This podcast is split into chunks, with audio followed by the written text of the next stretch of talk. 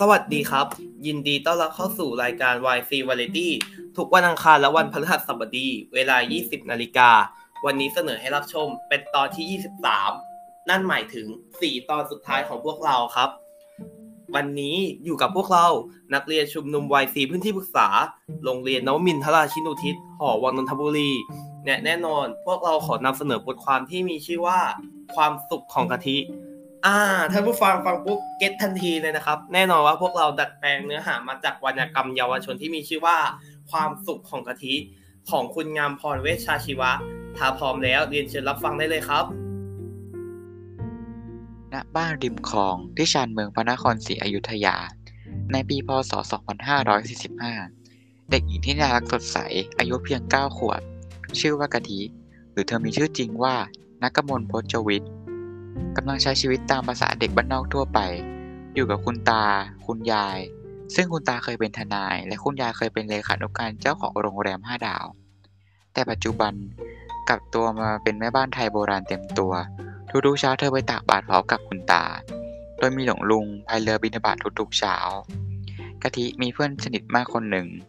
คือพี่ทอง พี่ทองเป็นเด็กวัด เขาชอบมาเล่นกับกะทิตั้งแต่เด็ก มักจะมาช่วยยาย หยิบนู่นทำนี่ตลอด จนดูเหมือนว่าเขาได้กลายเป็นสมาชิกคนหนึ่งของครอบครัวนี้ไปแล้ว ชีวิตของกะทิดำเนินมาด้วยความปกติสุขเสมอมากะทิได้รับความอบอุ่นจากตายายมาก จนกะทิไม่คิดว่าตนเองขาดอะไรไป จนวันหนึ่ง ยายบอกกว่า กะทิอยากไปหาแม่ไหมลูก หลังจากประโยคนั้น กะทิก็ตัดสินใจไปหาแม่โดยทันที ไม่รีรออีกแล้ว เหมือนเธอรู้ว่านี่จะเป็นครั้งสุดท้ายที่ความทรงจำของชีวิตเธอจะมีแม่อยู่ในนั้น แล้ววันต่อมา นาดาก็มารับเธอจากพระนครศรีอยุธยา เพื่อเดินทางไปที่อำเภอหัวหิน จังหวัดประจวบคีรีขันธ์อันเป็นที่ตั้งของบ้านชายทะเลเมื่อได้เดินทางมาถึงแล้ว กะทิเข้าสวมกอดคุณแม่อีกครั้ง หลังจากหายไป 4 ปี จากนั้นแม่ก็เริ่มต้นเล่าเรื่องราวที่ผ่านมาในชีวิตให้กะทิฟัง แม่เล่าว่าเมื่อ 5 ปีที่แล้ว เมื่อแม่รู้ว่าตนเองป่วย จึงพากะทิกลับมาหาตากับยายที่บ้านริมคลอง วันหนึ่ง แม่พากะทิออกไปพายเรือเล่น ขากลับเกิดพายุฝนตกหนัก แม่จึงรีบพากะทิกลับบ้าน แม่ให้กะทินั่งในเรือ ส่วนตนขึ้นมาจากเรือเพื่อปลดเชือกที่คล้องเรือไว้ ราะไม่ถนัด แต่เนื่องจากแม่ไม่สบายอยู่แล้ว มือไม้ของแม่จึงเริ่มอ่อนแรง จนเชือกที่จับหลุดมือ เรือลอยห่างออกจากแม่ไปไกล แม่ตกใจมาก แต่ก็ช่วยกะทิไม่ได้ทำได้แค่เพียงตะโกนเรียกกะทิ และร้องไห้แข่งกับสายฝนสุดท้ายเมื่อไม่มีทางเลือกใดอีก แม่จึงสวดมนต์และอธิษฐานว่า ถ้าลูกปลอดภัย แม่จะไม่แตะต้องลูกหรืออยู่ใกล้ลูกให้ลูกได้รับอันตรายอีก ทันใดนั้นก็เกิดเสียงฟ้าร้องขึ้น เหมือนรับคำสัญญาจากแม่ ไม่นานพี่ทองก็ตามมาช่วยลูกได้จริง ๆ วันต่อมาแม่ก็หนีออกจากบ้านไปโดยไม่ได้บอกอะไรเลย จากนั้นกะทิก็อยู่กับตากับยายมาโดยตลอด จนวันนี้ที่กะทิได้เจอหน้าแม่อีกครั้ง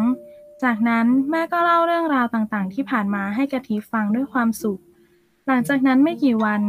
แม่ก็จากไปอย่างสงบกะทิเสียใจอย่าง กะทิเสียใจหนักมาก แต่ทุกคนช่วยประคองกะทิเอาไว้ หลังจากที่แม่เสียชีวิตและจัดงานศพเรียบร้อยแล้ว เธอก็ได้เดินทางมาที่บ้านกลางเมือง เพื่อตามหาความทรงจำที่หายไป ที่นี่มีทุกอย่างเกี่ยวกับแม่ของกะทิที่ต้องเรียนรู้ มีหลายสิ่งอย่างที่แม่อยากให้กะทิดูลิ้นชักมากมายถูกจัดวางไว้อย่างเป็นระเบียบ แต่ละอันได้เก็บรวบรวมเรื่องราวของแม่ ตั้งแต่เด็กถึงปัจจุบัน ลุงตองบอกว่า แม่เตรียมไว้ตั้งแต่รู้ตัวว่าตัวเองป่วย กะทิได้เรียนรู้ชีวิตของแม่มากขึ้น ผ่านสิ่งเหล่านี้ รวมถึงเรื่องราวของพ่อกะทิด้วย ลุงตองนำจดหมายฉบับหนึ่งที่แม่ฝากไว้ให้มามาให้กะทิ แล้วให้กะทิตัดสินใจเองว่า จะติดต่อพ่อของตนหรือไม่